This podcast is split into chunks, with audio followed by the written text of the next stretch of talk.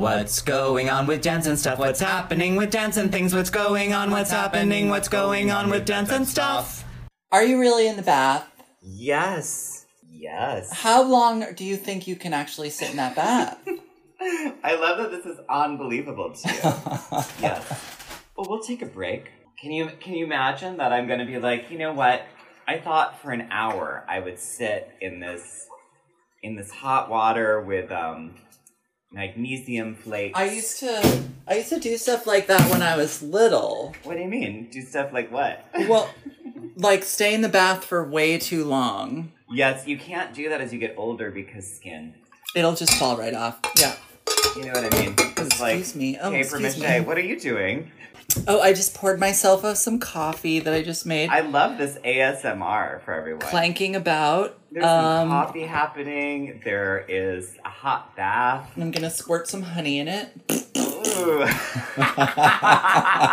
Wait, was that the honey or was that your mouth? That was me. That was me being a foley artist.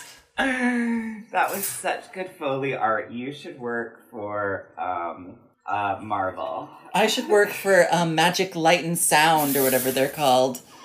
Um, I know I should be the person, you know, breaking celery sticks on the cue when someone's bones break. Like, Yes, yes. clickety click, clickety click. That's the sound of coffee stirring because it's actually the sound of coffee stirring. I've run the bath so high that there's gonna be some, you know, overdrain sounds.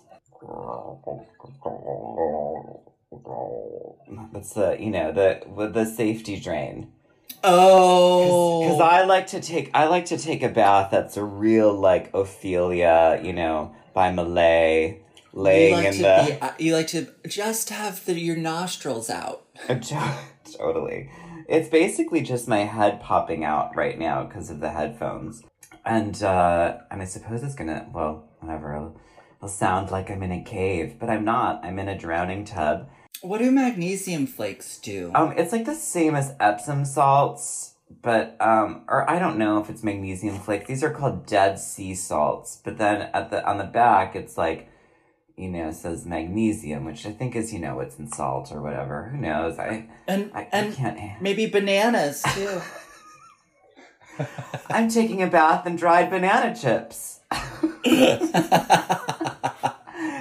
it's just a potpourri of dried banana chips and salt and mustard. hmm You know, mm, delicious. You know, Harriet doesn't care for bananas. You know what? I get that. I love them, but I understand because they do have, you know, they are a slime food. Well, They do turn to slime in your mouth. it's also just like a kind of it's just a kind of taste that not everyone likes. Like and it depends if like how you grew up with it. Like my dad loved Cheerios with bananas, so like just the smell of Cheerios makes me like gag. Like I just oh, really? I like uh, such a sense memory. I like feel like I'm gonna vomit, and then it took me a long time to get back into bananas, and I have to kind of remember that when Jamie Devine came to visit me last time, I was like, "Well, what kind of food do you want at the house?"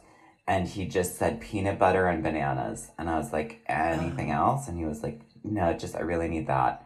And then he would eat like four bananas a day. Wow. Yeah.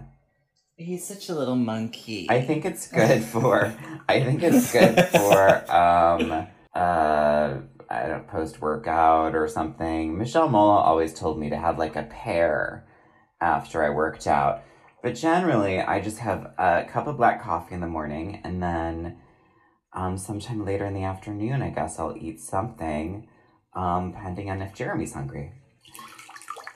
Ugh a luxurious bath. It's just scraping my hamstrings and my adductors as hard as I can with a washcloth.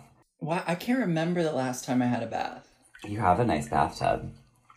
It's okay. It's not. I mean, the problem is like I don't have very pleasant lighting in my bathroom. I I there are bathtubs that just like call to me that are like you must Does the bathtub here call to you? um in in in the upstairs bathroom. Yeah, Like, yeah. n- not particularly, but it is pleasant. It has the kind of like it's sort of like a sauna. Yes, it does have like kind of sauna bricks, what have you, um, glass Yeah. and glass tiles. Um, I mean, there isn't a bath bathtub downstairs. There's a shower, which Right. is not right. in use because like when we first got here i went i was like cleaning the house and i opened that shower door and it came right off and cracked Oh, me boy. right in the middle of the forehead Oh no. Oh dear. it was pretty and it was right in the beginning of the pandemic so you know that was the rest of my day I'm I'm also of a size. Do you know what I mean? Where bathtubs aren't. this bathtub is totally adequate for your size this is a huge bathtub like it is you know I, I feel like the bathtub in my apartment is more difficult but even with that bathtub i take off this no I, you can't take it off but i duct tape over the safety drain Hmm. so that i can get you know really just my nostrils out There's a scene in that um that movie with Diane Lane and Richard Gere where she's Um, cheating on him. yes what is it called it's called cheaters It's, it's- called like disobedience or something do like that. Do you remember the tv show called cheaters No. Oh my god. I do stick a pin in this Diane Lane moment because I do want to come back to it. Mm-hmm. Cheaters was a TV show where someone would be like, I think so and so's cheating, my partner or my husband's cheating on me or my wife's cheating on me. I think it was all, I think they were always married, but maybe I was wrong. And this guy would be like, Well, we're going to find out. And then they'd use a private investigation team and then. I think give the person photos maybe first. I'm making this up. I don't remember the stuff that would boil up to the the final where they would confront the cheater God. with Oh, the boy. person with a full camera crew Uh and be like, "We got you," and the person be like, "Oh my god," you know, and like da da da. yeah, yeah, yeah. High yeah, yeah. drama. It was really like the cops of drama of uh, Interesting. relationships. Yeah, but it's also kind of like no big deal compared to how, you know, like 2020 would like go and do that to like child sex abusers or whatever, you know? Abs- totally, or Oprah. I mean, Oprah did that whole thing where Oprah, like, you know, got many child, uh, you know, the uh, pedophiles. Like, she really. what are they called? What are they well, called? because you called them child sex people or something, and it's like I know, I was wrong. It was incorrect. Um, well, I mean, that's the definition, and um, I mean, I think I was trying to get to child sex. Gosh. Stop saying those two words together. I'm sorry, Like I'm it's just that's why we have a word for it. No one wants to hear those two words together. Um true. so it's uh yeah, Oprah got like I don't even remember how many cases she helped finance like Oprah really these- like yes. wasn't a show that I watched, but she, I think she went through ma- many transformations in terms of the structure for show. Right? It became Jeremy watched well Jeremy just watched the Oprah interview with Barack Obama which was done incredibly they so they both had green screens wherever they were. wow. Um, Obama was sent the chair that Oprah was also going to sit in, so they'd have matching chairs.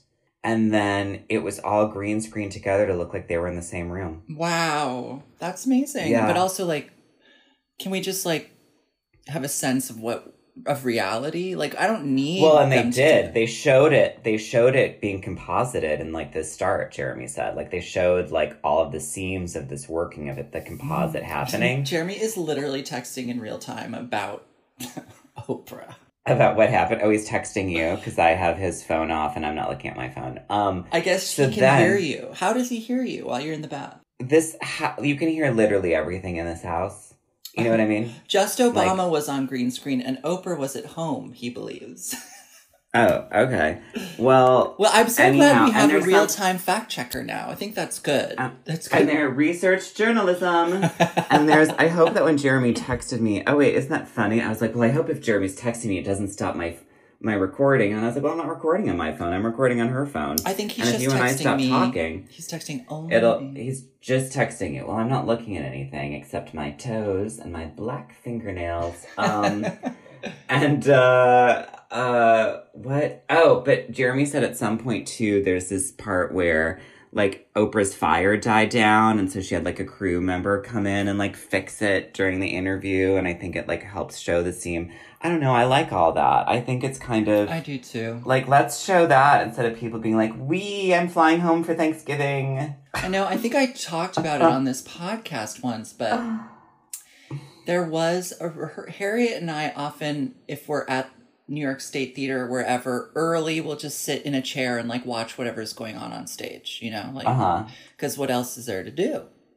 And you know, Oh, some, I some- love this story. Tell it again. yeah, sometimes we'll stand in the wings, but in this particular occasion, we were sitting in the seats of State Theater waiting Uh-huh. for tech rehearsal of something, a Justin Peck dance or a Pam, Ta- I don't know. And Sara Mearns and Adrian Danchig-Waring were doing a stage run through of the Adagio movement of in G major, Jerome Robbins, one of the most exquisite minimalist patatas. Incredible. And um, it, the Ravel was being played on an upright piano that sits on the bottom downstage right corner of the stage facing the dancers and that's where I also I can't tell you how much I wish it was just in a boombox, but go on. the rehearsal directors sit there with them. And then in the uh-huh. background were met a dozen technicians changing the scrim, Yes. changing gels. The Yeah. legs were up, the whole thing. And quietly they just danced through this patata in their rehearsal clothes and it was exquisite. And I was like, that is the patata. Like to see it in that context, it was wow. I'm gonna cry. Well, City Ballet, take it. Take it. Go ahead and use it. Try it out. Try it Things out. like that sometimes just don't work when you then place an audience and like the technicians have been like asked to then do Mm. Primed. the thing. Yeah. Uh-huh. uh-huh now you're gonna uh-huh, pretend to, to change this. Uh-huh. Oh boy. Oh Yeah, you'd have to make it look like it was kind of an accident and like um yeah. have like the curtain come up while people were rehearsing and somebody like, "Oh, the curtain's up. Uh, okay, sorry, ladies, gentlemen, mother. We're just going to keep going." It's like in dance shows where they're like, we're gonna let you see the technicians changing over the set, but like they're all gonna be wearing like all black clothes because like we've instructed them that they can't even have like a logo on their t-shirt. You know what I mean? So in that, it's just like those situations where you're like, this is phony baloney. I mean, performance is phony baloney in a great way sometimes, you know? Uh, but I mean, how incredible. Remember when we saw uh, that last Pina Bausch moment at BAM With the dirt. and they showed it? It was like, this is really good. oh yeah, dip, putting the dirt on with, stage. with them all coming out and putting the dirt on the stage and you uh, know, really, really good. Yeah. Oh, it's like it's like that thing we in all of us that kids have where they just love to watch like a backhoe, you know, dig up dirt and like dump it in a hole. A what? I don't know if that's the machine I'm talking about. Did you say a backhoe? backhoe? I believe it's a like a digger with a I actually don't know. But I did see a, a kind of like construction machine the other day that really like took me out of my body for a second. I was like, Ooh, hot. I was like, that Yes, tell machine. me about that machine, Okay, honey. Aval, it was a tank. did you did you say gay of No, all? Aval, it was a tank, right? It had like tank wheels. Uh-huh. Okay. Mm, hmm I, Brutal, bel- I believe honey. actually okay. I saw it. You know, sometimes when the train goes down the tracks and it's just like a flatbed train with stuff on it because they're like transport. Yeah. So it was a, yeah, trash or money. yeah, uh-huh. it was a flatbed train, but it had a tank on it, right? That Uh-huh. in the tank there's a there's a container where a man sits or a woman and or a non-bind and you know steers the thing, etc. And then on the front of it, it has like um, a hinged crane kind of thing with like an enormous nose, which is like the biggest nail you've ever seen. And that nail, I guess, sort of crushes walls or something, you know, makes holes in really difficult stuff. an enormous nose with a big nail the nose it. was the It nail. was it was so hard because when you said nose, I pictured an elephant, mm-hmm. and when you said nail, I pictured a fingernail. No. So the surrealist image I had of this huge brutalist thing with then a nose and a nail really did send me, and I was No, like no, no. fierce Imagine a, a rhinoceros. You know how they have that big horn. horn. Yeah, like a horn. It's like a rhinoceros, but in the most like mechanical, abstracted sense. Okay, how big was that uh nose arm? Uh, it was as big as a rhinoceros horn, Okay, wait. but without a curve. so there's this the body that like ha- has someone in it, and then It's a a tank. tank, a tank that has someone in it, and then coming out of it is just a big horn nose thing. No, you forgot about the part that's like the hinged crane. Oh, the hinged can, like- crane thing with then like a big driving kind of like drill spike thing. Y- Yes, it's a, it's a spike. It was Thank you. It's a spike. Okay, and and that spike, spike. was cleaning out The ri- grout. What was it doing on the building? It was doing nothing because it was just being transported from A to Z, but or A to B rather. Hey you! Hey it, um, hey! Um, what what are you gonna do with that thing? I Exactly. really wish you would have asked, so we could have had some research Wow. journalism in this moment. You know what I mean? all that, all that to talk about that spike. All that to talk about that spike. Uh, How long did you stare at it for? the whole time I could, you know, because it just went, it went past. really me. felt like I was Jodie Foster and Sounds of the Lambs in that moment.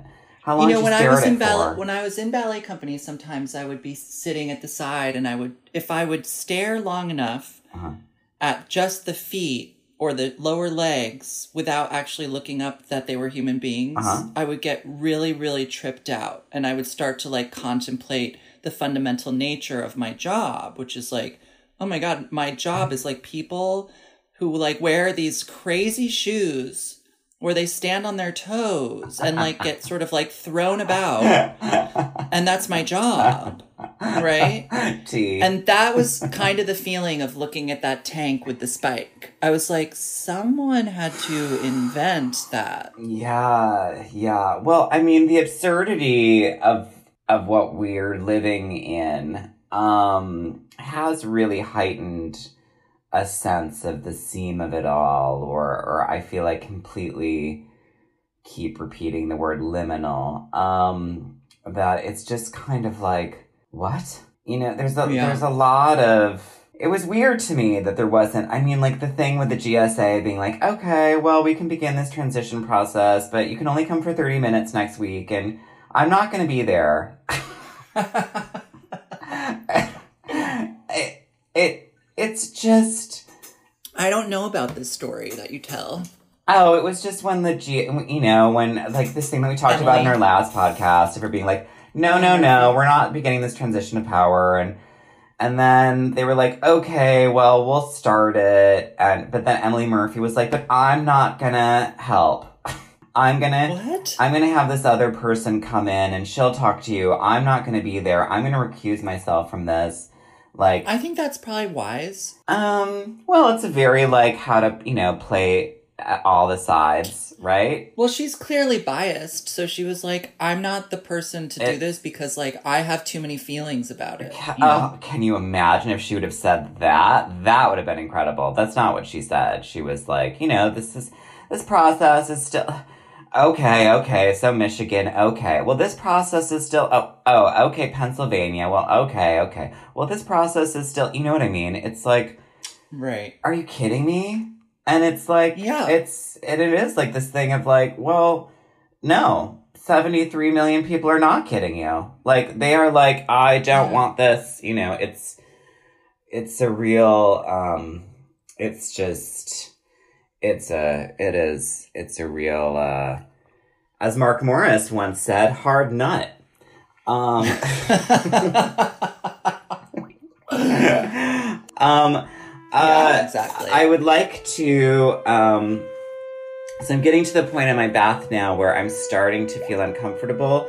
So oh. I, I would like us to take a break, but what we're going to do is um, uh, ABT just had its virtual gala, and part of that was uh, a film that you are now going to get to hear about. It, it's a it's a film called David, and um, I'm a, about to uh, say everyone who's involved in it in this upcoming clip, and you will get to hear uh, uh, what we recorded with David Hallberg about uh, his experience of working on that film. See you in a bit, David, and now you say David. David. Yeah. That'll be a great, great intro for when you're going to say David. David, the film that Jeremy has created with Pam and with Reed and Harriet, with Daniel Rampulas, the cinematographer, it is incredible. It's really it is absolutely and i'm not just saying it because my partners directed this but um uh, and because i love pam and i love reed and i love Harry and i love you and i love daniel it's true i do love all the people in it but i really it brings something forward from you that i haven't seen and made me really really excited in terms of selfishly i thought back to when we had like just a couple rehearsals of like Mhm. what would it be to try and get you to act and uh, and sort of change this around, orient this in some other way in terms of this idea of like, what if, how to take really punch in the story of story ballet and then work that way psychologically. Mm-hmm. Mm-hmm. How it comes forward in this film, how Jeremy set it up in terms of, I mean, I know what his inspiration was for it and how he sort of storyboarded it um, how he's worked with Pam on it, and how it frames you. It brings forward something from you that I haven't seen, and you're in, it, really fucking incredible in it. Thank you. I, I mean- agree. I agree. I mean, I mean, the team was like, you know, the team makes it happen. This I- was a I dream, cannot dream take- team. I cannot take like all the credit. I mean, Jeremy. Um, I mean, Jeremy. First of all, has totally has his shit together. I mean, he would send these like reels, these you know mood boards, these video boards. I mean, it was like all in Thorough. and it was thorough and the more you know information the better and it it Yeah. through his through his kind of vi- visualization and then you know with pam it's like i mean you know I, i've i've supported pam inadvertently for like 10 years Mhm. you know i brought her into the abt choreographic workshop and and and then she blew up and and Yeah. but but the thing about pam is like she has remained true to exactly who she is as an artist and Yep. that's so it's so i don't know it's so inspiring but it's also like so real it's like you know she's now you know i mean the ballet world has like anointed her now you know Yeah. and and and i think they're desperately trying to play catch up to what she's been doing all along Uh-huh. but but like she just does her thing she doesn't sell she doesn't you know um adhere to cheap um trick trickery Mhm. uh, you know she i mean there are parts of me as a as a physical dancer that people can easily flaunt and and just use and abuse and she just didn't do that I think that Pam exists in a really beautiful place where not only does she is she not sort of exploiting, but she's at the same time also not making any effort to alienate. It is very like pure expression of her curiosity, and I think what distinguishes this project with David from maybe other other collaborations that you've pursued, David. With, well, the Mark Morris thing was pretty exceptional. I I I really loved I loved that solo, and I want I would love to see it again. But Pam similarly is she's true to herself, but she's also super curious about you and your history, Yeah. and that shows up so beautifully in the solo. and what's and the thing that is so and what feels so clear to me in in this work is everyone who is working in their collaborative effort with each other also is deeply researched and deeply loves the thing that they do. Mhm. So. Pam as a dance maker, Jeremy as a filmmaker, you as a dancer, Reed and Harriet as costume designers, Daniel as cinematography. It's like everyone has they come to it with the this full, very deep and um, and lifelong. It is not. It does not feel like gimmick or a way to uh, get something. It's and it's it's rare. I think these days actually to see Super rare to be able to be given art that comes from someone's lifelong love of it instead of um, moving up some I don't know some ladder into wherever. Right. And um, it makes me laugh when I saw this drag queen once. who talked about moving to New York as a dancer and said dance was my ticket.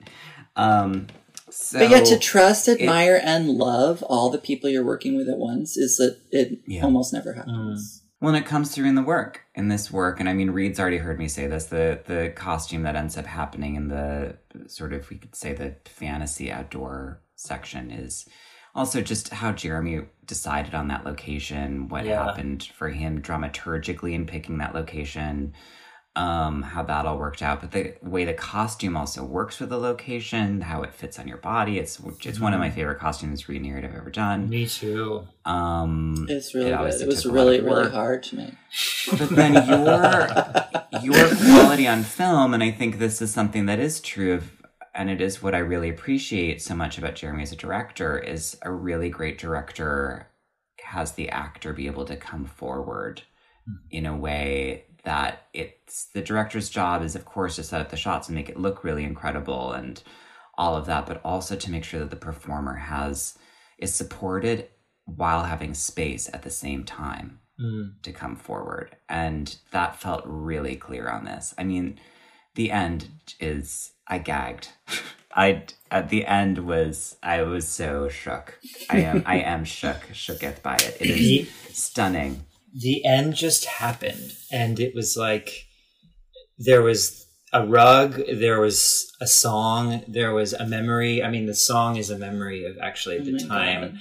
that I spent at Paris Opera School. We would finish um, adagio class with this bow that would always be to this music, this set bow.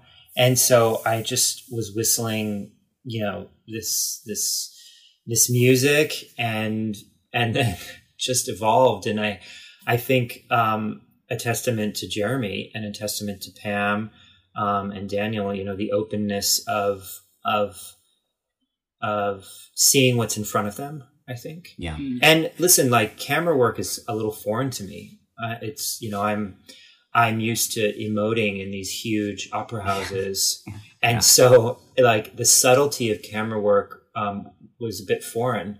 But I will say, like there were these moments of Pam's choreography um, in this structure that we were on that I, because of this shot, the way it was shot, and because of the movement, I it took me aback. It was Mm. like I, I saw a side of myself that I, you know, don't usually see, which was so interesting because you know I'm I'm at the end. I mean, I'm like it's it's time to move on to something else, and and so I'm. That's just I'm, the beginning. well, it could be in a way, but like it, it's just I don't know. It was like a really surprising, and I think Jackie, you and I have talked about this in depth. Reed and I have talked about this like to death, where I've always felt this um, unfulfillment of like what I was, um, what I worked every day and toiled. I mean, I have such respect and love for the classical ballet world, but there was something that in in it didn't fulfill me, and like and with this, with with you know the the marriage of these collaborators, it gave me a sense of like, um, I mean, not to sound like sappy or emotional, like what could have been, and Mm. I'm I, I'm totally willing to accept that. I'm going to you know to to other things that I'm so inspired by and ready for, but um, this gave me like a little glimpse of kind of what I had always been searching for. And you, you know, Jack, you and I have you know we've we've had rehearsals together we've done some some some shows together. I mean i've participated in shows of yours and and so you know and reed you know well like how um how much i've tried to find this. Mhm. and you know i think it's it's it's okay. I'm not crying over like i'm not crying over it. It it, it but i guess the thing looking back the thing that i i did the thing that like really blocked me the most was i questioned it too much Mhm. like it had to be like like this groundbreaking collaboration of like you know and and and open up these doors to m- me as an artist and it's like no just just fucking try it Well, it became overcomplicated, I think, because you were also trying to make sure it wasn't something else. Like it wasn't the thing that so many star dancers get themselves into in terms of having vehicles created for them that turn out to be kind of disparate or strange pairings that don't actually make sense. Mhm. And I think there's so much of that in the universe of celebrated ballet dancers. And so I think in your effort to steer away from that, you got yourself into a very confused state of thinking like overthinking it when in fact what you you did find the right your way towards the right people and then into processes that were very natural.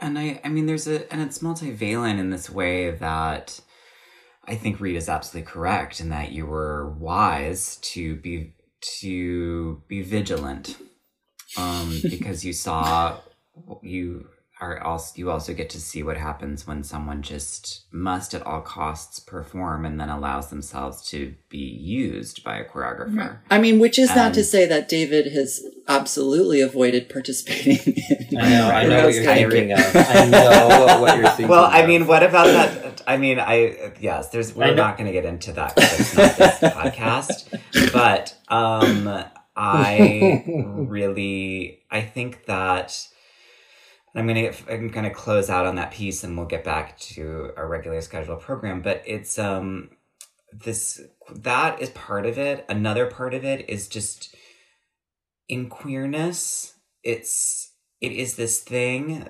of uh I remember once when like at one of like the many nasty reviews I got and Justin Bond called me and said um and it was about seriousness and comedy and da da da and uh and how seriousness gets prized and comedy doesn't. And she said right because uh, they don't understand that uh, they've already said we're not going to take you seriously. So why Mhm. should you?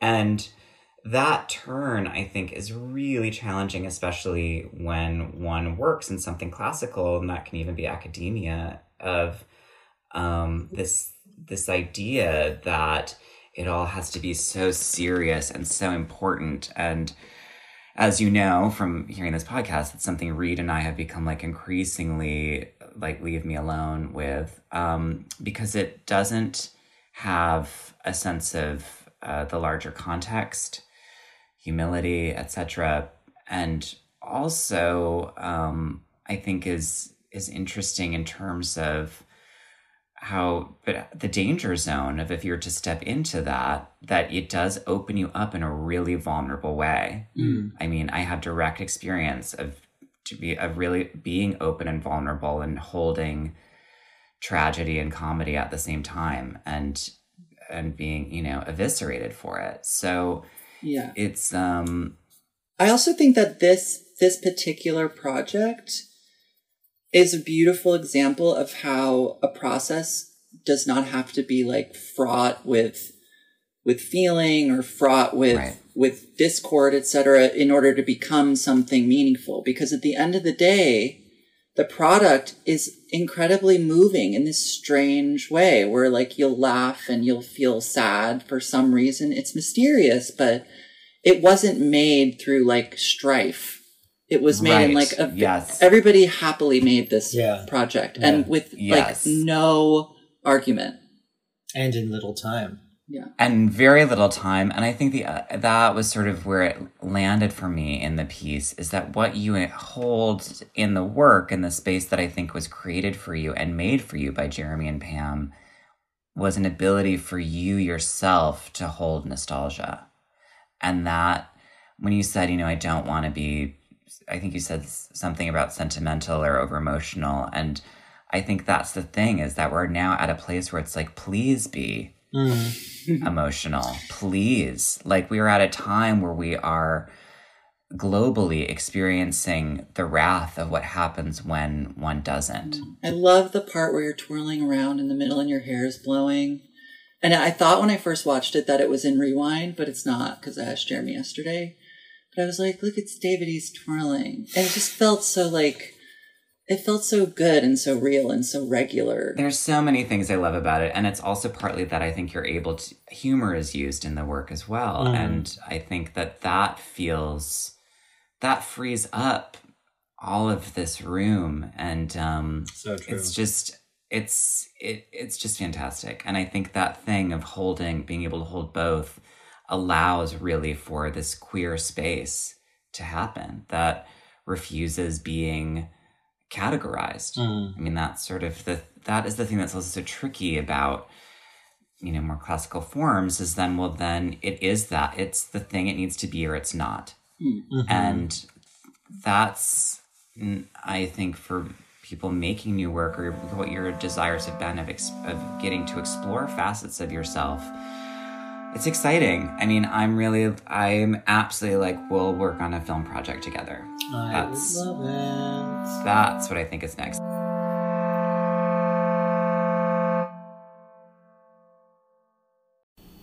Hi, everybody. Happy Thanksgiving the day after.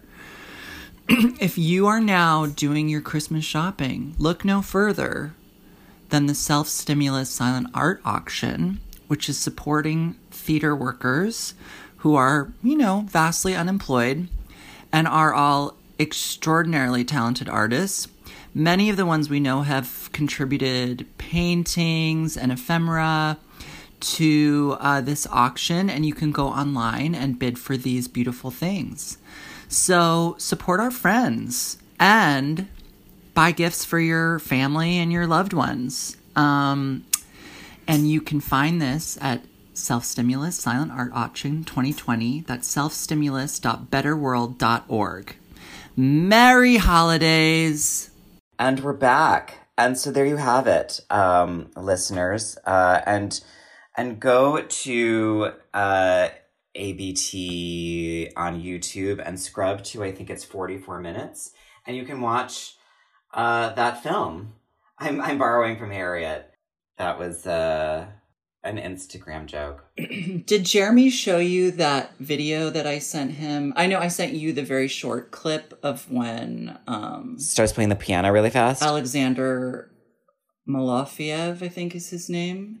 no, you sent it just before we started talking, and I was running my Right, bath. did, did he show you the full clip at, for the end of the Prokofiev P- Piano Concerto Number Three? Mhm. Oh, oh, oh. Well, I sent. I was talking to Jeremy yesterday, and I sent him the full clip of the whole concerto because I Mm-hmm. said watch the end because I started. I was thinking about this movie called The Competition with Amy Irving and Richard Dreyfuss from. I love Amy Irving. Ugh. I mean, But the Carrie. Wow. the movie's about you know like the politics of a relationship and how like being female will factor into one's confidence Mm. and sometimes people sabotage themselves to save a relationship Okay. etc Yes. Um but in the movie amy irving plays the prokofiev piano concerto number 3 Mhm. in a bridged version and i was like i gotta i wonder though i saw that movie as a young person and found it very inspiring i wonder if the performances hold up in terms of like how convincing the piano playing is you know Mhm. by the actors Okay. so i had a look at it on youtube and i was like wow like it looks like amy irving is playing the P- prokofiev piano concerto. It's it's uncanny. So i mean i'm not a professional piano player but as far as i could tell as a person who can sight read and understand you know the direction of the keyboard i was like wow that's really good um, and then i did a lot of research about it and you know they trained extensively with a pianist and they played on this silent piano so they were basically like lip syncing Work. piano playing Work. yeah um, and it was amazing. And Amy Irving does an extraordinary job. So then I started listening to real performances of that concerto, which ends in such a crazy ecstatic way that I kept thinking like someone who plays this is just going to start sobbing when it ends, you know? Uh huh. But it turns out that only I would start sobbing when it ends because I would I watched it so many times. And by the time I got to that young man playing it, and he plays it at such a speed, and it, I, it really made me cry. And I watched it several times. Just like the feeling of getting to the end of that concerto was just like so ecstatic. So, what happens at the end of what? Of what you you said? Did Jeremy show you? And that at the end, and I didn't Oh, watch it. he doesn't cry no. Jeremy didn't show me. He doesn't Uh-huh. cry, but he plays the last few minutes of that concerto with such ferocity and accuracy. It is Uh huh. um it's astonishing in a way that's And what does he look like at the end? Is he sweating? Does he laugh? Well, he in those does he make a joke?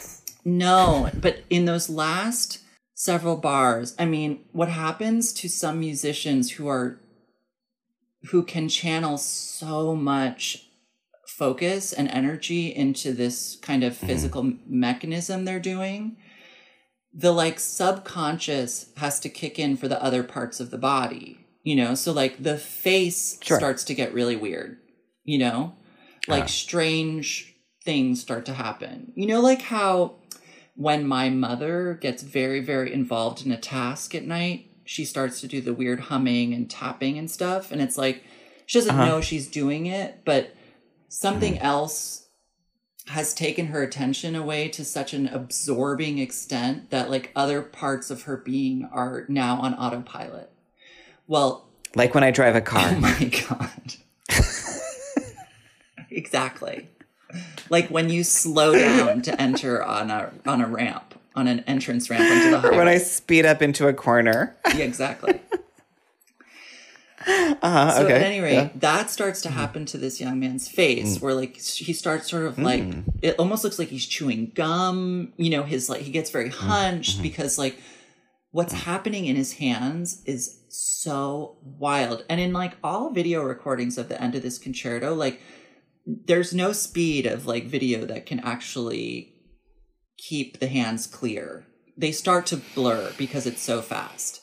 But like uh, there's gotta be because they have those hummingbird ones. Oh, that's true. You know? That's true. If they so they just gotta get um they just gotta get the whatever that the show is called. Gotta get in the there. world, yeah, the exactly. nature world. David, David Attenborough, Attenborough, needs to come and narrate what's happening to this um Homo sapien.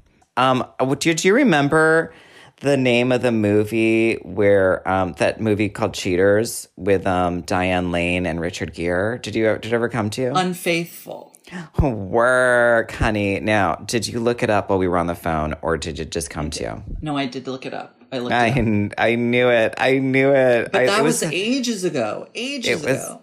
Oh, is that what you did while I was um taking my ice cold shower and putting my ablutions on? No. Oh yeah, probably. Yeah, maybe that's what maybe that's what you did during that um that little break. Um, I, and, and again, just if you are having extreme anxiety in this uh, pandemic, uh, fascist hell, um, please feel free to take an ice cold shower. or watch the movie Unfaithful. And Maybe. it has a it has a great bathtub scene. That's why I was talking about it because they seem to have this huge bathtub in their upstage house that they both fit in so nicely. Their upstage house. Upstage. Incredible. Upstage left. That's where you're going to put Richard Gere's house. Incredible. That is like that's absolutely how we did Rumble Ghost. Um, upstage house. Uh, Ooh, wait. Um, what is the what's the scene in the bathtub? They're having a tender moment. I, I think I can't remember they? Diane Lane and Richard Gere, who are a married couple, and I can't recall Who's the whether hot it's guy? Olivier Martinez. Oof, honey. I remember. I think, and he gets killed by a snow globe. Yeah. Uh huh. That's kind of about as good as I can do with that movie. Like I no, remember her walking around New York. I remember yeah, Richard Gere gets mad and i think i and i remember olivier martinez's face and then i remember the snow globe. Uh-huh. um does the snow globe break? No. Wow thick glass. I think those tempered glass snow globes are incredibly dense. Doesn't it make you want to take a snow globe outside and just throw it on the ground see what happens? No. It I actually really does to me. beautiful snow globe you do, you do. It's so wonderful. Um, but I I don't God, have one. He, I should get one. that is good writing. You know what I mean? That someone writing that movie was like, "How's he going to kill this guy?" It's snow like globe. a snow globe. It's gorgeous. Cut. It's unforgettable. Uh, cut to me being like snow globe. yeah, it's the only thing you remember from that movie. Uh, some queen thought of it for sure. You know what I mean? It's so leave it good. to, leave it to a queen to darkly queer Christmas. Diane yeah. Lane got nominated for an Oscar for that movie, and she does what? Oh yeah, she's so good in it. She does this silent acting Uh-huh. on a Metro North train at one point in the movie, Mm. which like we can all relate to of like being on a Metro North train and like having feelings. And she's Mm, sitting mhm. sitting on the train after her first first um, Her Firth. her Firth, her Colin Firth, um, her first uh, sexual hot. liaison with Olivier Martinez, and she's sitting on the train going home, and Mm-hmm. she's going through it in her mind, and you see little flashbacks, but a lot of the attention is just on her sitting in that seat going through it. Is she clapping her hands and smiling and winking at people? Exactly, exactly. She's like, "Hey, girl, I did it. I really did it." That- That'd be the kind of movie I'd want to see where she's like, yes, oh my God. Hey, hey, hey, excuse me, excuse me, sorry. Are you reading? Oh my God. I just had She's the like that hottest person you know sex. from that meeting who's like, "Well, I just got my pussy pounded." It's so crazy. You can't tell that story on this. Well, I mean, Um, you can't. are- what are enough, enough, and stop, and stop. So, um, uh, wait, wait, um, that really threw me. That made me laugh. Oh, silent acting. That's really crazy. I don't know if I can finish the show. In the Undoing with Nicole Kidman That's a movie. Hugh Grant. Uh, no, it's a TV show. Oh, this is a HBO show. At the end, towards the end of the first episode, there is a very close shot on just her left eye while it oh. rolls around while she's on the phone, but she's doing like hysterical, like she's she's trying to figure out what's going on. She's making all these phone calls, and so it's like her listening on this phone.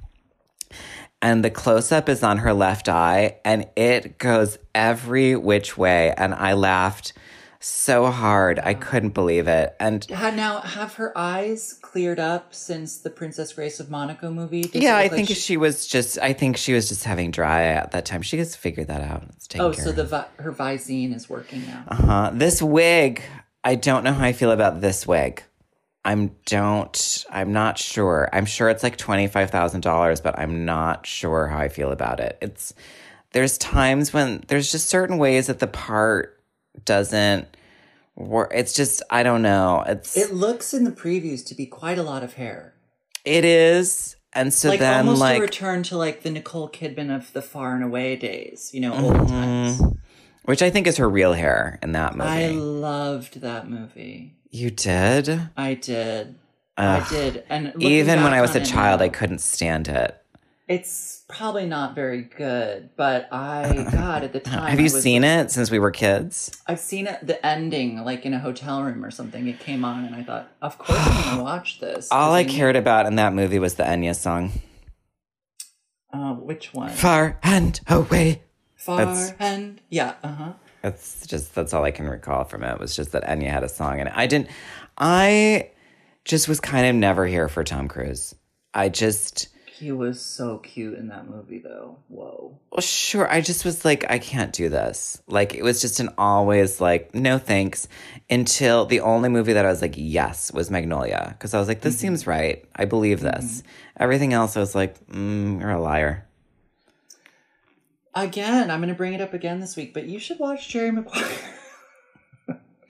I can't. I, I it was on at one point. I remember being a kid and being like trapped in the living room and it being on, and um and Renee Zellweger saying you had me at hello, and I was you know so like just over and like furious with straight people at like you know twelve or whatever, and I was like and you had me at hello, you know, and my parents were like just watch the movie, and I was like no. it is iconically cloying writing at times, but Mhm. I can't. It's movie. It's about something. sports. It's about it's a lot of men in it. It's not for me. Yeah. It's not for me. You know, it's like I was like, let's watch The Grifters or Dangerous Liaisons or you know, like Oh, Um, Jack. uh huh. What? Guess guess what I watched. Speaking Mm. of Michelle Pfeiffer. Batman Returns. No, but Oh. also wow. I, I mean, should have won an Oscar for that. Um, uh, Ant Man two. she is in it. I have seen all the Michelle Pfeiffer movies. she she is in it. Um, Um, uh, No, um, The Witches of Eastwick. uh, heaven. I have not seen it before, What? which was shocking to me because it has the word witches. It's from the eighties, and it's and it it's in the Hamptons, isn't it? it's a lot. No, it's in like Maine or something. Oh, okay. I guess I was like East Hampton, but it's not. it looks East like Lake. it's all the same. It's like T. you know, Northeast Corridor. yeah. Um, uh, I'm really stunned that you haven't seen that movie. It's so up your alley. It um, was. there's, like. A classical. There's like, you know, your part, which I think is the Susan Sarandon part. I'm either Susan. Well, actually, I don't know. That's an, Or are you Michelle of it in that Pfeiffer? Because you're. God, Michelle Pfeiffer in that Yeah. moment has there there was nobody more beautiful. I was every time a camera was on her face, I my I couldn't believe it. It was shocking. I was like, I don't "Look." know that you've seen Scarface. I haven't.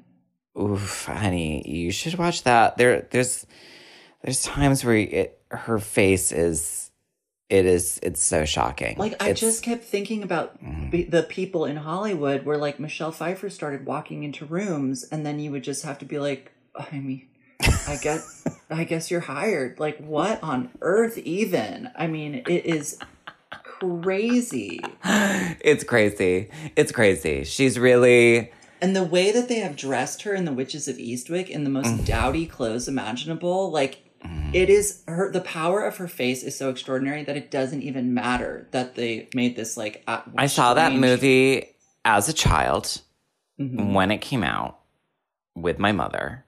Yeah. and I Which would have been when I was looking at the box, the VHS box at the video store and not renting it because probably not allowed. What year did it come out? Your computer's in front of you. I, I'll do it on my. I'll do it on a device that won't. fuck Yeah, you do not do it on the on the phone. Do like not. Do not do it. I don't think I saw it in the theater. Actually, I do believe it was a rental. It came out in 1987. Yes. So, um, I saw it.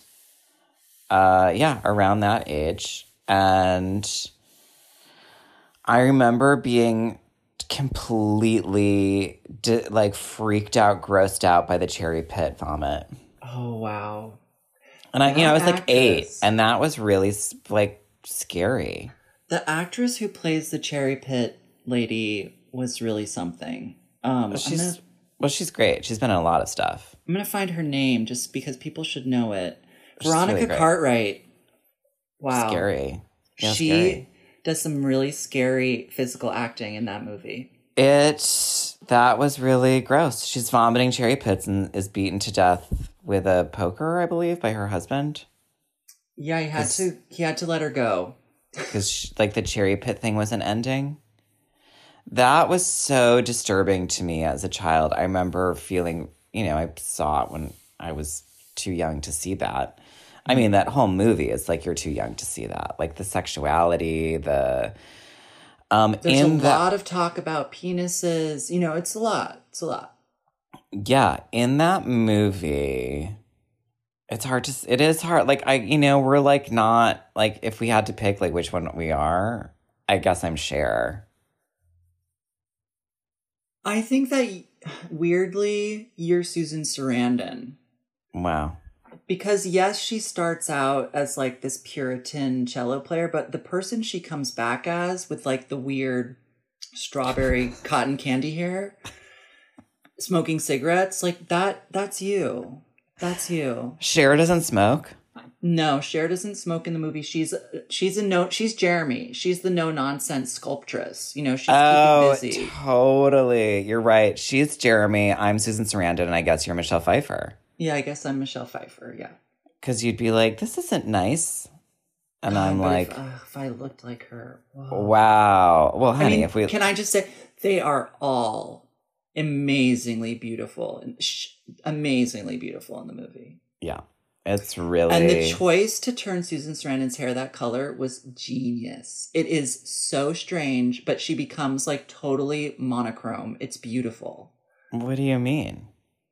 Like her skin and her hair kind of become the same. Oh, you're talking about you said Susan Sarandon. Yeah, yeah, yeah, yeah. Sorry, in my mind I heard Cher and I was like, I think it's No, Cher's the, the only Susan Sarandon goes through a transformation in the movie. I guess it's me. I am that transformation queen. Um, you know, the it's scene like with the pink balloons. Do you remember this? mm, It's when they're like the happiest as like the as a quadruple or whatever, and they start to float. Well, that happens, and then there's like the scene of domestic bliss where like their children are at the mansion, and Jack Nicholson it throws like a party where he there's like five million pale pink balloons that they sort of release down the grand staircase. It's amazing, and I, I- also learned in reading about it that the the like foyer of that mansion, the interior shots were done at the Wang Center in Boston, which is like where the ballet performs. Oh, that's interesting. Yeah. Oh, so they'd make like the foyer look like just like totally wild. Yeah, I I'm also and do they but they're just like daydreaming about the kind of man they want. They don't like actually cast a spell to bring him. I think there's something inside of like the power that the three of them have together. Right. That like the, their three, they the three of them do manifest him into existence from like the devil, basically. hmm I kind of wonder, you know, I know that The Witches was not a great remake. I wonder if The Witches of Eastwick could be. Well, you know, there was a sequel written, Oh. um, and that I would be, I would love to keep my eyes on those actresses and Jack Nicholson at this point because you know they're still Uh, fascinating. Wow. No, I think it'd be something cur I think it'd be curious to have like a, a a remake a remake done now.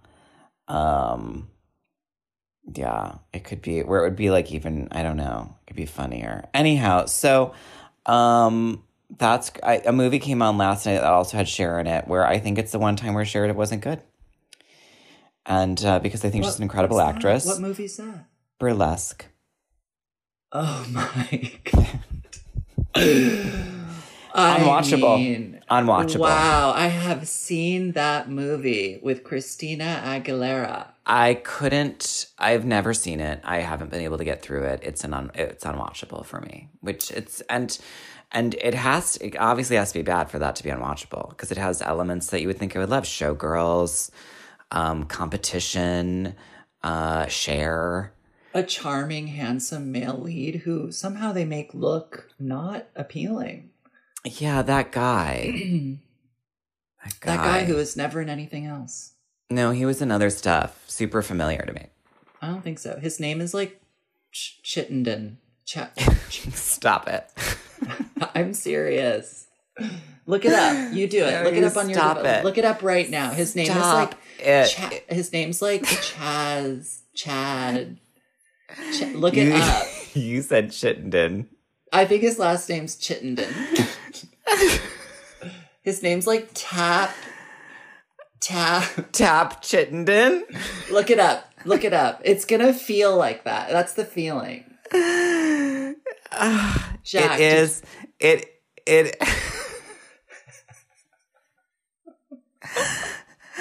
I'm crying. I'm crying. It is Cam Gigging Gigging it. it. I knew it. I knew it. I knew it. I knew it. Kick it. Uh, Gan. Do you know what I mean? Gigging it. When your Yeah. last name is Gigandet, you literally must change it if you want to get famous. like, it doesn't work. Um I knew it. I knew parents were the co-owners of the Rock Pizza franchise. Uh-huh. Um, he went to Santa Monica College, but I've seen him in other stuff. Oh yeah, because he's well, I never saw Twilight, but he's in that, and I never saw. Oh, he's in Easy A, which I saw. Okay. which, which which was a good movie. And then he's in a bunch of other movies that um Wait, speaking of Easy A, Emma Stone, speaking of Mhm. Emma Stone, Mm-mm. Lottie from the Great British Bake Off, speaking of the Great British Bake Off, last night. Oh, okay, wow. The way you went through that really quickly. Um But we're really just going to talk about Great British Bake Off. Uh worst season they've ever had. Um, GBBO. That's the Great British Bake Off, right? Um I no, it's a uh, it's a, it's a railroad. um Wow, but Cam Gigandet is very handsome to me. Sure, sure, he's good looking, he's- but they he did have a lot of eyeliner on in that movie. I like that. You do, you do, yeah. I like that. Um, I'm looking at these other things he's been in, and I just don't know any of them. Like, but so like in this way, you're right. But they're in post production for Without Remorse, which is an upcoming action thriller. Um, and he is. It's going to release it digitally on Prime, Uh-huh. and um, Look, when you're great looking, you can like keep being in TV shows. work. Yeah. Well this is a this is a movie. Anyhow um so uh great british bake off i i was not into how that went. And it was this thing where i really felt like um i felt like who's the woman who does the fashion show? I don't know one day you're in about. and the next Heidi you're out Klum. I really felt like that's what this show is is like where it's like it doesn't matter what you've done the weeks before it only matters what Mhm. this week was like. Yes, but in a way, that's why it's so fair and so like wonderful. Because But I feel like Hermine has like I- I just think she did way better. yeah, does Hermine des- deserve overall to be in the final? Yes. Yes, Yeah. but she had a, a doozy of a patisserie week. You know what I mean? Hers was the only horn that looked right and so Yes, she I- did have the correct looking horn. I That- like Can I just say when they went to the little tent where where Prue and Paul sit and like test out the the technical bake, Uh-huh. M- it took my breath away when I saw that horn because I could I was startled. I was like, that is impossible that they're gonna figure that out. Well, yeah. When I saw that, I really wanted to be like, "Do you guys know what season you're in? Because this is not the season to do this in." No, And like, it's so clear that they had it all planned out in advance. They get the bakers in there, and they're like, Whoops. uh, like I wish they could have been like real about it and been like, um, no one's gonna do this no. because this this season's just it's not been. It's just it's a it's a tough one, and um, no, I mean I like them. Obviously, like I always love I love them all as people. Absolutely. even David, who's so strange and like Is that that he's such straight a, guy? such a child in this way. Whenever they're like, "You've done really well," he's like, "I have, haven't I?" And you're like, "This is so strange." Wait, is that the straight guy with the dark hair? Yeah, Uh huh. Um. Well, he- but he'll like glow in this way. That's I find very sweet. Like where he's he'll really emotional. beam. It's nice. Yeah. Where he'll really beam. But remember his horn, honey. oh my Remember god, his horn. that made me really, really, really laugh. I Paul was- couldn't handle it. Paul I couldn't mean, take it. It Paul couldn't take it, honey. It was for sure. It was provocative. The way it had been placed Just pointing right at them. and it and the way it's like, well, here's David's horn. I just come on. It and Paul great. just doubled over. But Hermine, like, really, I was like, this isn't she's the only one who like constructed this thing correctly. This is Mm-hmm. But then she literally made like a rubber cube cake. So like, what are you gonna do? Mm. You know? she really did. She made a rubber cube cake. I don't know I what know. happened to her. Well, she did the she did her she like came up with a new recipe the day before. I know she she didn't do good. You she's so good at just like doing classic recipes, and Uh-huh. she She deviated and it didn't go well. It didn't. Um, and But I did. Peter, Peter did really well, and he was Peter did really well. I loved those elderflower sponge cake things. Those looked incredible. The um, are you talking about the Savarin or the cube cakes? The Savara. I couldn't like they were like, we're making a Savara Baba. And I was like, A what? Savarin, yeah, I rum can't. baba. I, I don't know. Like I was all like, I don't know what any of this shit means.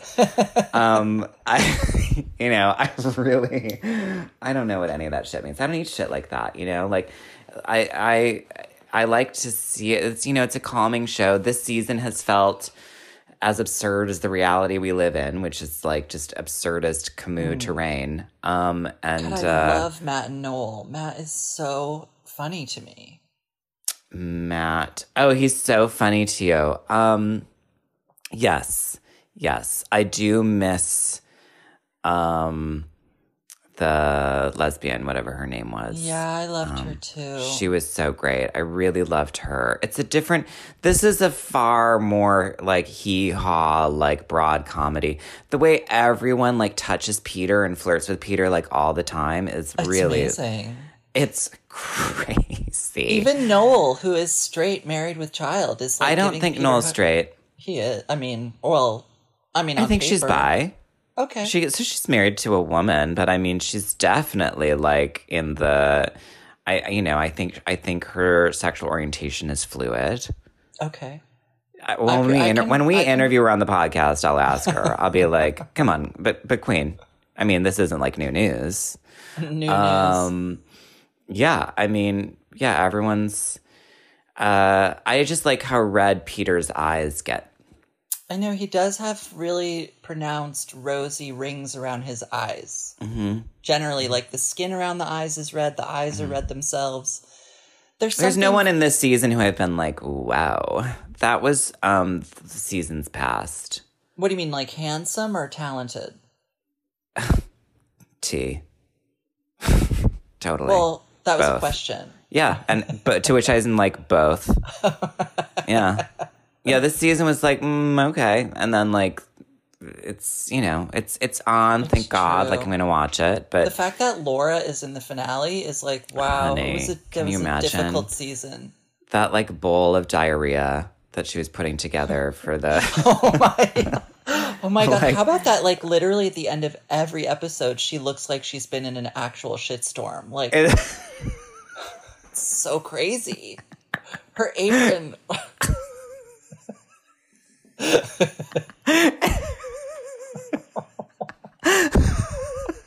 when her mirror glaze was just like dripping all over the place. It was full murder scene. It was such it because of like because at first you were like diarrhea and then you were like blood. It was like absolute blood farts.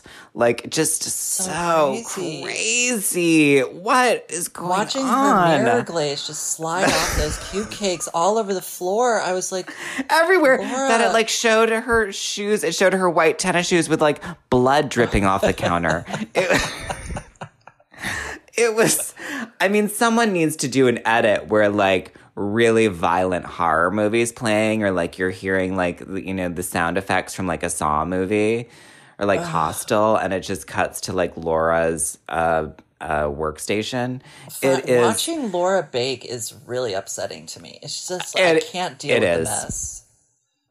it is Ugh, it's so haphazard. It's like It it is absolutely. I mean, I like that in this other way. I like it. I do like well, seeing it's a someone nice just. contrast, you know. I like love seeing Peter who's, someone like, throw something around. I know. his counters. Well, well, Peter's like pouring, you know, doing one thing with his left hand and another with his right. You know, like it's really it's it, that that shot of him being like, "Oh, it's all going on time." I'm quite boring after an hour. All right. I'm too tough for that. You know, it's like I'm too. T- I'm kind of too tough for the Great British Bake Off. So it's like, it. It like I don't really pay attention. It kind of comes on. I let it like be like a television Klonopin, which in a way television is. Um, and uh, yeah, yeah. It's it's um. I, you know, but I'm glad it's on. Like, what else is there to watch? I, I, I, I will try to do another episode of The Undoing. Um, I know you Mm, finished the. Did you do the Crown, the whole Crown? I didn't like that show. I can't. Well, I that. haven't. I haven't started the new season. I'm waiting. I just was like, I'm just not here for this. It's Yeah.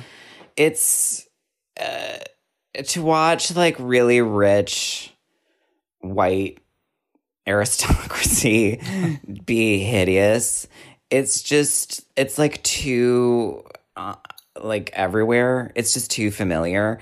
And look, in terms of acting, go off. Everyone is really like acting. This is absolutely I agree with the reviews. This is the best Diana they've ever had. I just didn't need the relentless shots of her throwing up in a toilet. And you know, and they do like a trigger warning before each episode, but it's just like uh, and I get that it's building to when she makes this decision to not do that anymore and they want it. It's but it all feels really um it just felt like uh white nonsense porn really in this way, this show. like it's just Ah. I it is this thing where you're like, hmm, I don't care God, about so any of these people. Falls into that category. I've never heard that genre, but White Um, nonsense porn. yeah, which is the Witches of Eastwick, which is most most things really, A, a lot, absolutely. which but is I mean, unfaithful, which is basically everything we've talked about on the podcast today. Sure, sure, but I think there's ways in which, like, if it, if there's like a camp dynamic Oh. I'm or some, a call from Ch- Ch- Chateaugay, New York, which must be where Cam Chittenden is from. Chateau Gay, New York. Chateau well, Gay. wherever Chateau Gay, New York is, Oh my god, that is literally what it was, Chateau Gay. Chateau, and welcome to Chateau Gay, New York, um, because it's a chain. And why? So there's also Chateau Gay, Ohio. Um, anyhow, so so I just I couldn't bear it. It like literally made me sick. Like I was like, I can't watch this. I just can't do it. And um I don't care. I don't care about any of these people's lives. They're hideous. They're awful. Um and uh selfish and greedy and fascist and grotesque. And the fact that it even still exists. Do you know what I mean? It's but then you look at this country and you're like, well, of course it does. Because look at the embar- like when you look at the global map of COVID, and you see the you know our like hot hot red purple for the whole country, it is embarrassing. Maroon. It is it is shameful. Everyone in America should be ashamed. They're not. They are totally not. They're like, "I'll see you soon, mom. Getting on. The- I'm boarding right oh, now." Oh, they're also like showing up to hospitals like unable to breathe and being like, "It's a hoax. What about what's my?" I know I told you that story. That was Crazy. crazy. Did I tell that on the podcast? I don't think so. That uh, a, a friend of mine's brother knows a nurse in Florida who was tending to a man who has COVID, and he was like, "No, tell me what it really is. Oh, wow, I you didn't tell me don't believe this." Yeah, I told you that story. He was like, "I don't believe this." Oh, I didn't. Oh, No. and and she was like, "You have COVID." He was like, "Just tell me what it actually is." And she's like, "Sir, we're treating you for COVID." And he yelled at her, and he's like, "I don't believe this. I know it's all been made up by the fake news." And it's like, it's like, honey, your leader had it, and now your leader's son has it. Do you think they're just making it up? What about Trump liquidating those planes? I don't know what that is. So there's like planes that we use. Do you ever watch? You don't watch Rachel Maddow or any of that. I watch clips from various news It's outlets. just, but it's I- like we I have like airplanes that we w- use to like surveil Russia and stuff like that. Mm-hmm. And um, and he's just like, uh, let's turn them all to scrap. Why? because he's leaving. So he's gonna just like he's it's like how and he's trying to just like leave the White House on fire. I hope he does in a way. I hope he like burns that building down and they can do something else. Like, Ugh, something I mean, new. that would be iconic. Get rid of that eyesore. God, Absolutely. like this weird like That's so house, ugly. like in the middle of nothing. That's just this white thing. Like, no. With this like huge, like, you know, now even more crazier and crazier fences around it. It's just like no So thanks. weird. No, I- it's not right. Yeah. Uh-uh. It's not right. What is um Oh, I did see a really incredible meme from Saint Hoax uh, on Instagram, a fun account, which is um they were doing it was a thing of like what Melania was saying to this. Like it showed these men who'd arrived on like horse and buggy with a big tree. Oh, and yeah. it shows Melania walking up to the tree, and, and the, the text that they wrote for her on St. Hoax is, Hello, hello, excuse me, what is this? and, they're, and, they're, and she was like, I'm leaving soon. Please send this dead plant to Jill. and and they're like, "Ma'am, it's for it's for." And she goes, "Don't say it, don't say it." And they go, "Christmas decorations," and she goes, "Fuck you." Fuck. Fuck. And then she turns around to the camera and it goes, Okay, Mimi, you can do this. Channel your inner firestorm. And then she smiles and waves. It really Yeah. made me laugh. I did love her walking out of the White House in her sort of casual set, smiling and going to uh, look at this tree with these like weird like character actors in capes and a It's- carriage. It's so so that incredible, incredible clip that her friend recorded with her, you know, her friend who was like, "You're hideous. I'm going to record our phone call." What did she say? Will you tell me She goes, it? "Yeah, did I?" Oh, she goes, "It's so good. If we can find it, maybe Jeremy can just insert it, or I'll just say Oh, it." But she's great. she's like, you know, and I try, I try, I try to do all this stuff, but I have to do fucking Christmas.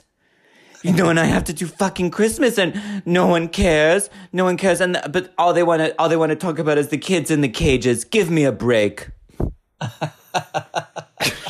so evil. Incredible. So like you know when you're met with that, and then you have to like watch like this like old like crappy like British people being like, no, you curtsy to me first, which is not true by the way. Diana knew who to curtsy to like from day one. She was she was very like primed and ready as as her cousin points out. We call her Dutch. I mean, but look, I love the woman who plays Camilla. Obsessed with the one who plays Princess Diana. She should win literally everything. Incredible performance. I don't care about that show. I don't care about it. I don't need it. Like Right. it's it literally is redundant Wait, I haven't. I have um, a porn. request for Jeremy because if he puts the audio clip of Melania cursing, I also Uh-huh. I I want Jeremy to put audio clip of um Alexander Malofeev playing the last minute of the Prokofiev Piano Concerto Number Three. Excellent white nonsense porn, and um, truly, and just put them back to back. You know what I mean? Like juxtaposition, and uh, and let's think about it. Um, well, uh, I guess that's it. You know, Happy, I everyone. hope you all had a happy Thanksgiving yeah, yesterday. I, lounging around. I may may may this find you um, drinking dandelion and burdock tea, and uh, I hope you didn't get your parents sick and murder them. So well, that unless they voted for Trump, and then absolutely in that in that case, good in that riddance. case, take them away, take them away, folks. And um, it's surreal. I talked uh, to Drew last night, and her Oh, yeah. mom was there, and her mom lives in Boise, and well, where's mom- Drew? Drew's in Seattle right now. Oh, okay, okay, right. But her mom was visiting, and they showed me this image of, uh, I guess the press caught an image of um, Drew's mom flipping off Trump supporters on the day that Joe Biden got elected that Saturday morning, you know? Mm-hmm, because um she showed up near the like Capitol or something and she Mm-hmm. thought people were like celebrating, but they were actually Trump people being like, no. And then she was flipping them off and some Heaven. some woman was like, Well, that's not very ladylike. And and Drew's mom was like, Well, I'm not. and and then and then I guess the other lady said, Well, the doctors did a great job. I mean, Work. I was like, I mean, these two women Idaho, having the most slay. incredible fight. Yeah, really good. slay, Idaho. Kudos all around. I mean, I, I, I mean, I thought Drew's mom was going to say, "Well, I, I don't know. I mean, do you, what kind of lady am I supposed to be when this the guy who's going out likes to grab women by the pussy? Like, Right. I, I Well. I never said I was a lady. Well, the doctors did an incredible job. the, uh, the really, I mean, gotta hand it to that conservative. I, I know. That's exactly she- what I said. I said, well, she's kind of major. It's true. I mean, it is the thing of like queer conservatism. Oh, so good. Which to me, you know, is really where I stand by Kellyanne Conway. She really, she really queered the arc for me. She really, it was like, that's the only, in the, in the TV show of, you know, like, I, you know, the UK has The Crown and, and here we just have like something called like Flaming Turd. Um, it's uh, my favorite character. And as I've said from day one of this, is when Ryan Murphy puts it together, I absolutely have to play Kellyanne Conway. There are many ways to have the um, makeup doctors do a great job, and I am destined. I just get it. I get the role. I really get it. I can something I really sink my teeth into, and I just can't wait to say alternative flat facts and flip my hair. Alternative flax. I can no and flip her, and then she and then I'll flip the wig. It's so good. Ah, iconic. Wow. Really amazing. I mean, Really I'm amazing. excited for your return to uh, Dixon Place and your show called Kellyanne Conway. It's too late. It's too late. That's over. That was No, I think in a couple years people will have an appetite for it. um no, I think it needed to happen like during it. You know, it was Like when I, I, was already like can't wait for the first like big budget Donald Trump movie. You know, like I'm excited. Mm. Uh, you know, I'll, I'll feel so devastated that I'm not Kellyanne Conway.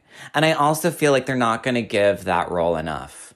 Like, that role is so key. She was the campaign leader. well, it just leader. depends who they get to be in this movie. Because if they can get an A-lister to be Kellyanne Conway, they're going to make something of it. You know. Well, you know, it's like Nicole Kidman will be Melania. You know, it's like, uh, I um, don't think so. yeah. No, no, no. They're always like putting Nicole in like a. I- They're the not face always. the I face keep- doesn't work you need to have like a, a heavier eye like a, a it doesn't work with nicole Hmm. What if Um, Nicole was like, I want to play Kellyanne Conway? it would actually kind of be amazing It. It does take my breath away. they'd have to like do the lord of the rings thing where they make her look shorter all the time It's fine. you know everyone else would have to be on boxes They do that all the time with Nicole anyway. All the Um, time. who else could naomi watts play kellyanne I thought that was the first person I thought of, just so you know. I did the first person I thought of was Naomi Watts, but then I I felt like my breath got taken away by thinking about Nicole doing it. Um and I love hope- Naomi. i hope there's a part for chloe sevigny i just don't know who it is Wow, what if Chloe Sevigny was Kel- Kellyanne Conway? No it doesn't her voice isn't right you know No, I mean, what if oh, this is so fun What if Cal? I mean, it's. I'm only thinking about the women. What if Chloe Sevigny plays Ivanka? Yeah, I could see that. I could see that. Uh, what? Oh my god. Uh, queer fascism. maybe Margot Robbie could maybe do Kellyanne Conway. oh, Margot Robbie's Ivanka. Come on. Do you know what I mean? Oh, y- yes. Yes. Margot Those Robbie's cheekbones. Ivanka. Yes, absolutely. She's absolutely Ivanka. And like the part of her sitting in front, like just playing ice cold the whole time. Michelle Pfeiffer know. can do a cameo as Ivana Trump. Oh my God. What if Michelle Pfeiffer plays Betsy DeVos? Just like a real quick moment of being like, Meryl Streep as Betsy DeVos. oh, can you imagine? Well, I just don't understand why we're funding education for all of these people. Oh my Meryl God. Meryl Streep as Elizabeth Warren. Oh my god, Cole Escola as Elizabeth Warren. Did you see Cole's impersonations of Elizabeth Warren? No. They were incredible. It I cried. They were really, really incredible. It was I was listened to Marianne Williamson on a podcast. Um, remember her? honey, honey, I knew about Marianne Williamson before she ran for president because I, you know, work in the spirit realm. I was And- into it, listening to her on Bitch Sesh talk about her run for president and just like people in general. I was like, that would have been kind of amazing if you had become the president.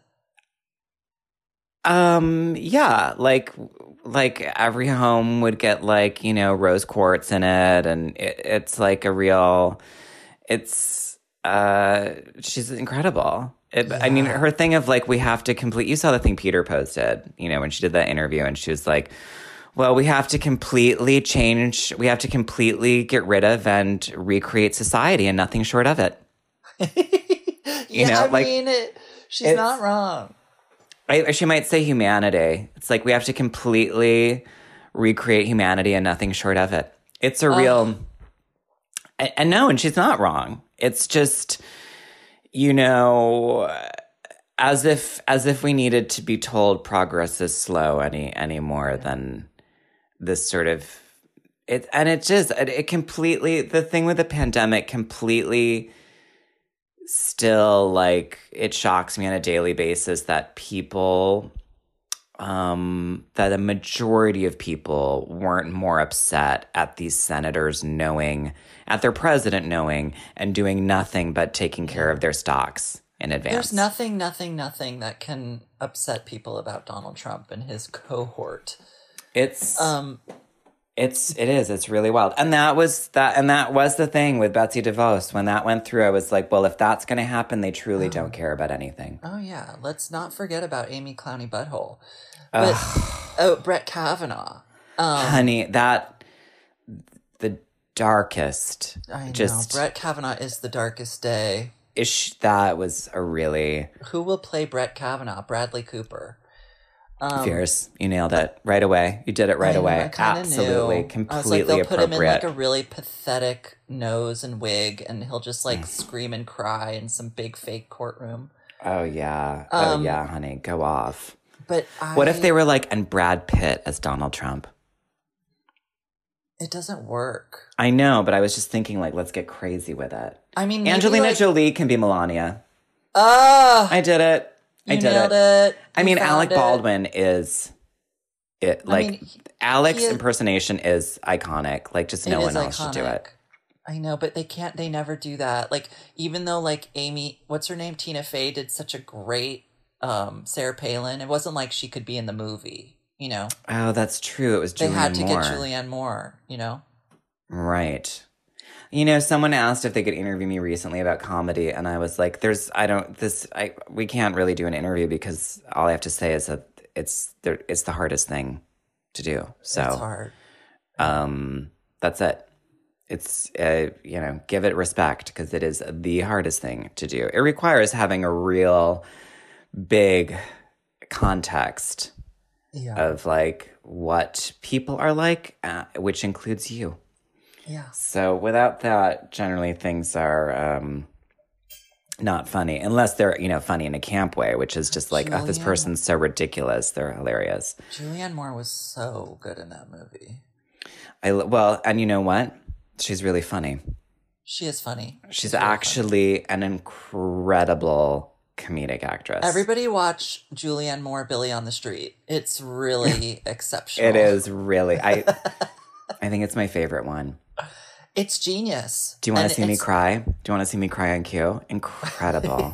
She's so good cuz she knows it. Like she gets it. She gets the context. reading these crazy passages from these movies, it's um on the street. It's so good. It's Everybody really watch good. It's on YouTube. It's really good. My favorite one for sure.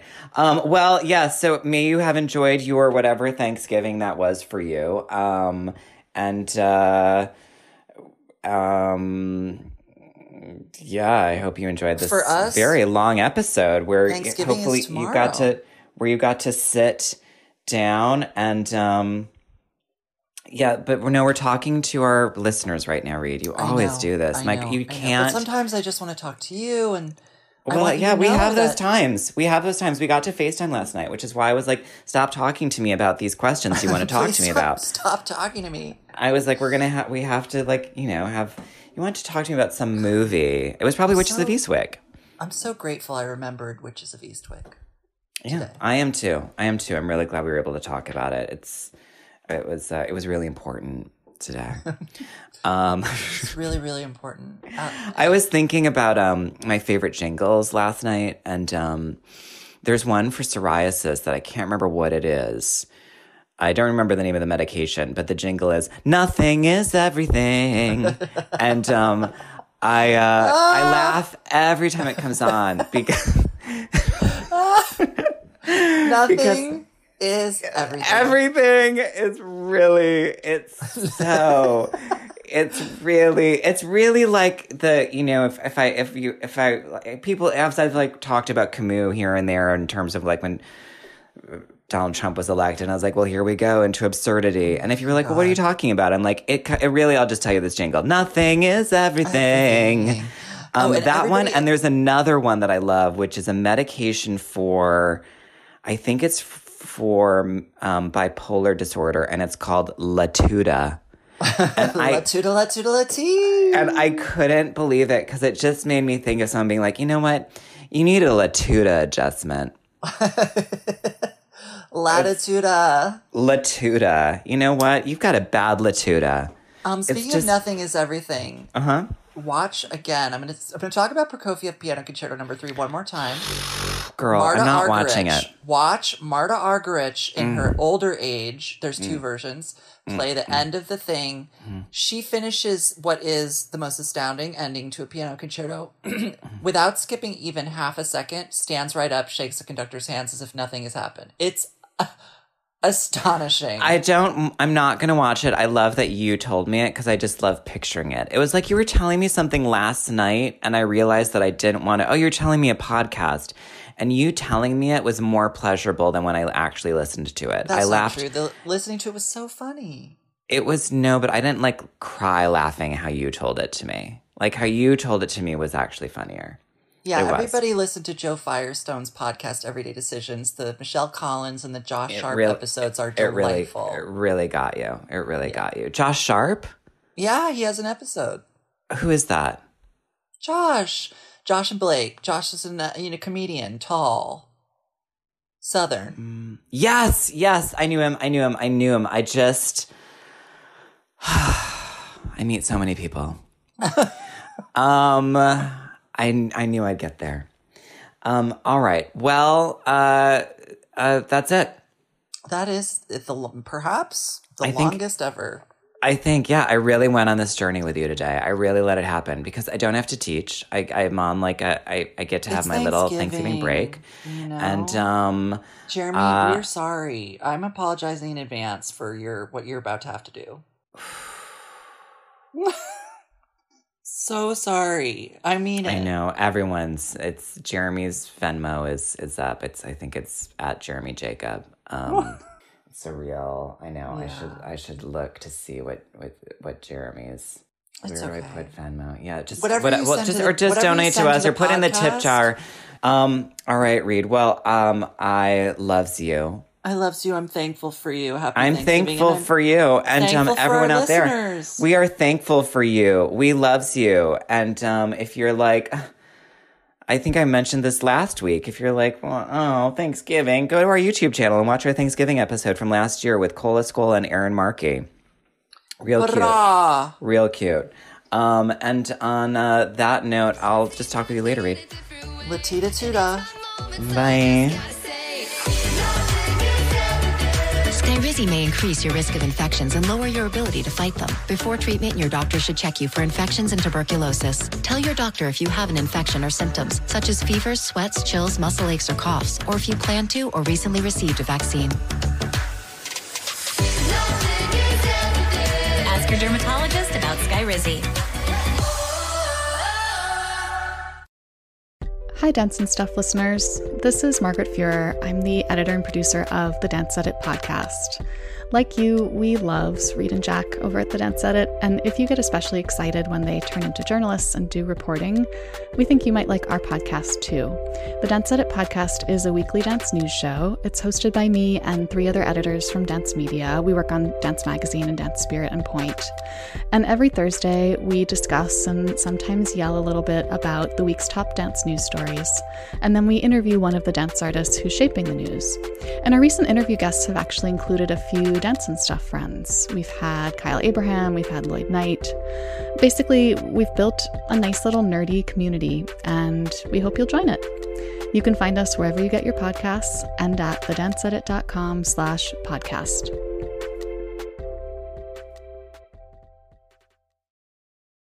Oh!